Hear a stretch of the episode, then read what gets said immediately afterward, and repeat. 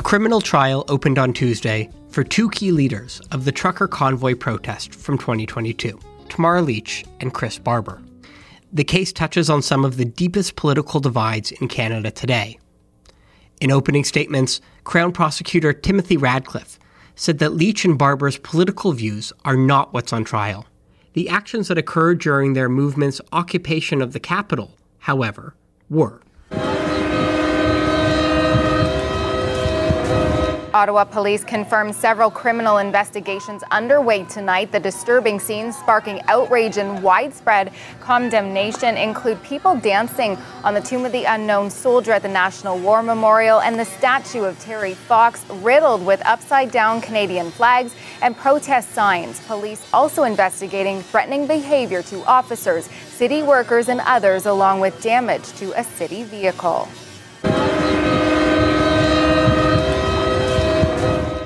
Lawyers for the defendants say this is really about Canadians' fundamental freedoms. Lawrence Greenspan, a prominent Ottawa lawyer representing Lich, said, quote, In a contest between constitutionally protected freedom of assembly and freedom of expression and property rights that are not constitutionally protected, there is no contest, unquote. He also said that he took issue with the Crown's use of the word occupation in describing the protests. The lawyers have said we are not going to relitigate uh, the purpose of the Freedom Convoy. This is about whether or not two organizers who, who protested peacefully should be held criminally liable. Initially, there were parts of Canada's Jewish community who sympathized with the truckers, though much of that goodwill soured after pictures emerged of flags with swastikas and Confederate symbols flying in the convoy. And the protesters continued equating of the requirement to show a proof of vaccination with the requirement of German Jews to wear a yellow star during the Holocaust. Even so, some Jewish Canadian support for the so called Freedom Convoy has remained strong. This is the CJN Daily, sponsored by Metropia. Today on our show, Ellin Bessner speaks with two Jewish Canadians about what was behind their continued support for the truckers, how they viewed those waving the Nazi flag, and how the pandemic's economic fallout permanently impacted their careers. We originally aired this interview back in 2022, but with all eyes on Lich and Barber's trial, I think it's well worth coming back to. I'm Zach Kauffman, and this is what Jewish Canada sounds like for Wednesday, September 6th, 2023. Beth David Hebrew School is now accepting new students. One of Toronto's most dynamic, egalitarian, conservative congregations is offering personalized Hebrew lessons, hands on learning, exciting field trips, and small group activities, all with a hot dinner included. This is Jewish exploration that will last your children a lifetime. Classes run weekly on Monday nights from 5 to 7:15 p.m. starting September 18th. To learn more and enroll, visit bethdavid.com or email Adina, that's A D I N A, at bethdavid.com. They're not truckers. One is a goalie coach from rural Ontario who runs a hockey school, and the other is a Chabad rabbi whose day job is in IT with the Canadian government in Ottawa. They're both vaccinated, and they both support the truckers' protests, except for the Nazi flag and the other racist stuff and they both reached out to the CJN to tell their side of the protest story. They want you to know that the pandemic mandates have cost them their livelihoods. It's kept one of them out of shul, and they both think a lot of other frustrated people feel like they do, that their freedoms have been curtailed for too long. Ultimately, we're complaining about noise and verbal harassment, whereas I've lost my means of income and purpose. And when I say I, you can insert anybody here. I just happen to be the person that you're interviewing. And I'm not the only person like this. And that's who is ultimately at these convoys.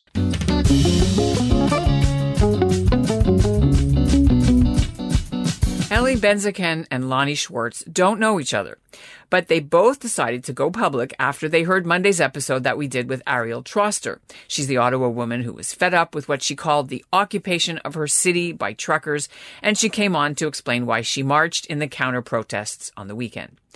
Ellie Benzaken went down to Parliament Hill to see things for himself, to see whether the Freedom Convoy was indeed as full of hate and racism as he's seen in the news. The ordained rabbi lost his job with the federal government early in the pandemic, and he was off work for a year. In the meantime, he devoted his time to his art career, including painting pictures of the characters in the Israeli TV drama Shtisel. For his part, Lonnie Schwartz, lives north of Belleville, Ontario, in Marmora, where repeated lockdowns have kept hockey arenas closed and kept the students in his hockey school off the ice and ate up his savings. We'll have both interviews. First, joining me now is Ellie Benzaken from Ottawa, and then Lonnie Schwartz will come next. So let me ask you, uh, what motivated you to go and see it uh, firsthand instead of just staying home and away from all the, the craziness? Well, um, it uh, I was motivated because I have been affected myself, as we all have, by the whole situation over the last ten years, uh, last two years, I should say. Seems like ten years. I get you. yeah, it seems like ten years, but um, in, in in a few ways, as, as as well religiously as well as a Jew, um, it affected me, and I was actually encouraged by seeing that because I do believe that a lot of our freedoms have been suppressed and uh, curtailed and it's necessary to speak up. the The truth is, we we live in a democracy where um, the government should have a certain checks and balances, you know, as they say in the United States. And it seemed like there's no opposition. Uh, so there was no one speaking up for the other side to to perhaps look more critically at the science, at the medical interventions and the lockdowns and the restrictions. So I, I really have felt um, that it, that it is necessary for someone to speak up and uh, about these freedoms. Uh, we do have a Charter of Rights and Freedoms, ironically uh, put together by the father of the current prime minister, and uh, those seem to have been trampled uh, without legislation without discussion in parliament so that that really concerned me i do have to jump in here with a point of order as we say and there sure. were legislation passed there were regulations debated in the house of commons uh, as well as legislation passed in the provinces. So uh, I just have to correct you on that point. Um, but let's talk about. So you went down to the protests to talk to some of the people. Um, I watched one of the podcasts that you that uh, you did with a, a, one of the counter protests, and she was saying how wonderful it is to be with other people outside and to gather together. So everyone is enjoying the ability to sort of get out of this prison that we've been into, and uh, you know the science Omicron um, what I've read and what I understand and what we've seen is is it's much less virulent than it was initially. So so there's it's a, there's there comes a time where the restrictions should end, in my opinion, and that's um, that's where all this has come about. Like we've been questioning, like the the Talmud says that one of the questions we're asked when we when we leave this world is, and it's very interesting uh, in addition to the fact, were we honest in business? Did we set aside, aside time for Torah study? Another one is that's not very well known is did we understand things within under within the matter? davar mitoch davar. So I've read more than what the media shows, and uh, and I've been questioning. I've been questioning. I mean, being a Jew means questioning. That's what the Seder is all about. And being a Jew means being free, not having the dominance of man over us, to have the ability to question. And uh, I didn't see much of that coming. Um, and I've been kind of restricted from my own shul to attend synagogue. And that's been uh, difficult for me, painful for me, you know. Well, let's unpack what you mentioned. There's quite a bit okay. here. First of yeah. all, you said that um, it's impact the the the vaccine mandates um, and lockdowns have impacted your business, your career. Describe what yes. happened in your job. Well, in my job, I because of the security uh, where I worked, uh, I was not able to take my work home with me. It had to be contained in a in a in a secure area. Uh, so I was let go from my work for for over a year. Um, I've begun working again, this time from home with a different department. Um, but uh, so that had an impact certainly. But you know what? Initially, when this first started, we didn't know what was happening. We all accepted the lockdowns, you know, and that was fine. We understood something serious was happening. But then, as time went on, we didn't see a, a relaxation of the restrictions, and that's what um, brought us to there. So, I mean, I'm I'm working now, but I've only been working a couple of months. Uh, so it's been quite a long time that I was out of work. Um, and that's my situation. What did you do to make? What did you do to to get money and food in that time? Were you on CERB or or we manage and we save. I did get a bit of CERB as well. Um, you know, I'm not the only income earner in the home, um, and I do some other things as well.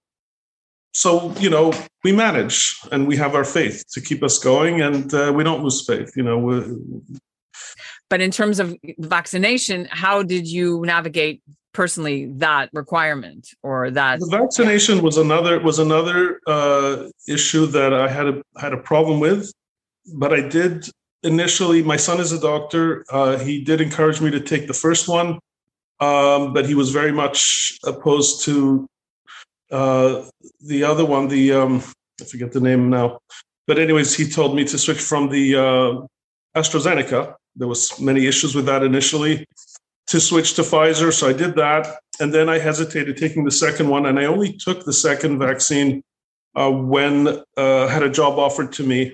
Uh, and I knew that I'd have to make a choice. So I did it unwillingly. I felt I was co- coerced to do it. Um, we've been careful. We've been taking precautions and respecting people's spaces, etc. You mentioned that going down to the uh, protest was sort of freilich in a way. People were together; they were they were having a good time, as far as you saw, right? right? Um, there is a positive atmosphere. They're they're handing out food. I mean, it's I've never seen anything like this. Uh, I, what really concerns me is restrictions and mandates that I feel um, you know have have limited I'll tell I'll tell you what happened uh, and I don't want to say where I, I, go to synagogue, and obviously people who will watch this, if they know me, they'll know where I'm what I'm referring to. But I have to show my papers to go to go to pray in shul, and and I had a problem. I had a big problem with that. Now you know if if the shul would have said, please only come if you're vaccinated, that's one thing. But they said that plus I have to show my proof. They they don't take my word for it. So in other words, I'm a member. I've been there many years. You don't trust my word. You need to see proof. Like, show me your papers. I have a very big problem with that. Um, and you know what? And I understood. And I understood. There's older members who want to feel safe. They wanted to start doing um, a kiddush. You know, so so somehow maybe do that for the you know. But so I haven't gone to shul because I don't feel in in principle that one should have to show their papers, medical papers, to go to shul. Anyways, and, I, and for me, I'm not able to drive to another place, you know, where where they maybe have more relaxed rules. So that had that was a big uh, had a big impact for me, and still does. But other than that, um, I respect people's desire to to feel safe, but there has to be a balance. I think there has to be a balance. I think we've been missing that balance why did you decide to reach out and and try to speak about this? You invited me to speak and i and i appreciate that. The convoy has invited me to speak. I don't know if i will. Maybe i will you know preach a message message of peace and positivity and, and connectedness and unity under god. We should we should um you know to, to be a jew means to be free from the tyranny of man. That's what exodus was all about and uh, we serve Hashem, we serve God, we don't serve mankind. And uh, when it goes too far, when there's overreach, as they say, uh, we should speak out and uh, have a voice. And I hope the, go- the government will listen to the people and find a way to, to, to, to compromise, find a middle path, you know. And joining me now from Marmora, Ontario, is Lonnie Schwartz. Welcome to the CJN Daily. It's nice to be welcomed. What's your What's your take on this truckers protest? Well, let's let's address the elephant in the room, shall we say? There was obviously objectionable flags present in the onset, and a lot of people at that protest recognized that right away and self-policed it. And obviously, it's something our community feels strongly against.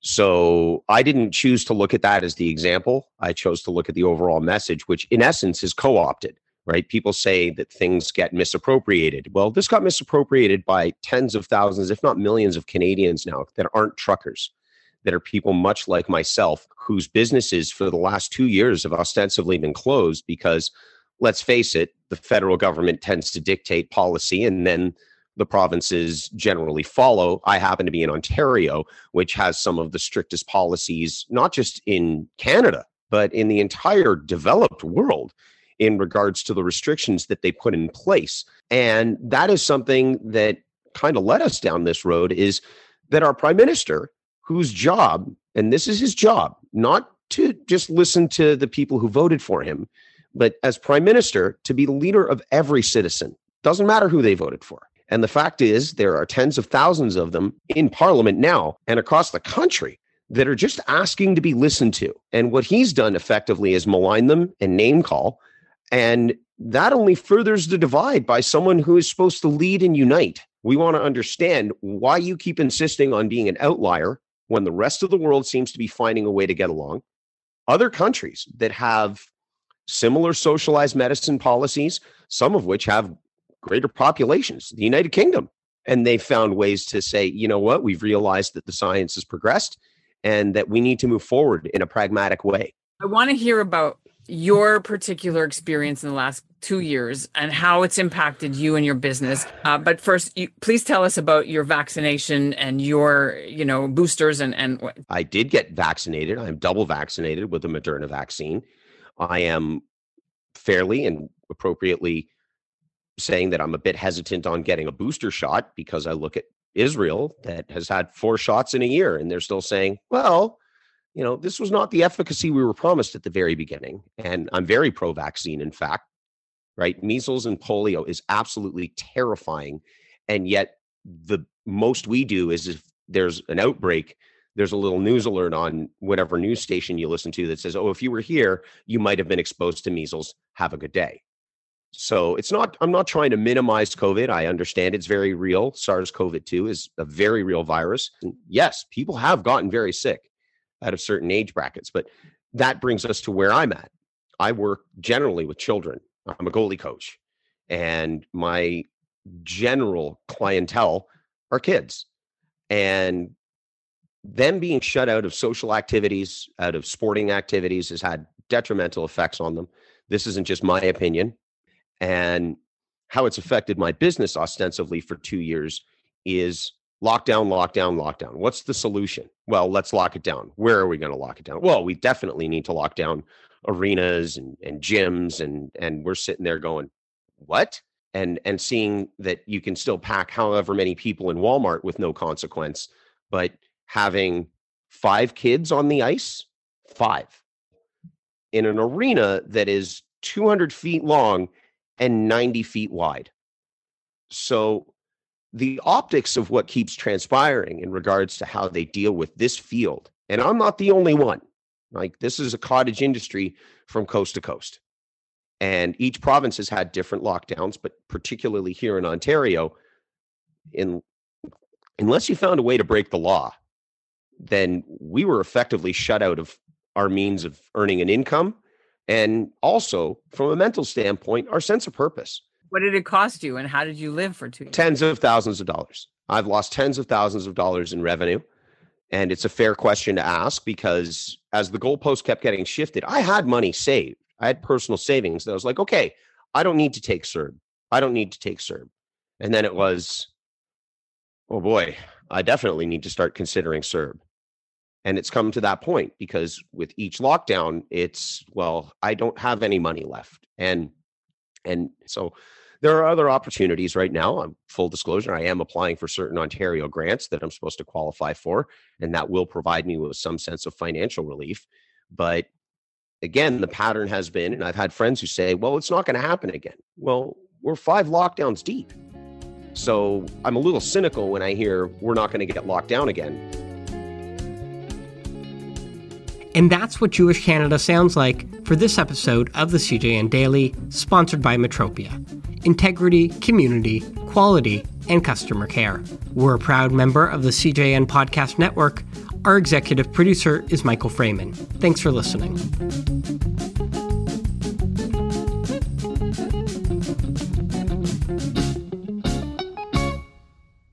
Jewish comedy legend Modi and Hasidic rapper Nissim Black are coming to Toronto to perform live at UJA's campaign launch on September 7th. Visit jewishtoronto.com to get your tickets today. Don't miss Modi and Nissim Black on September 7th. Go to jewishtoronto.com for your ticket today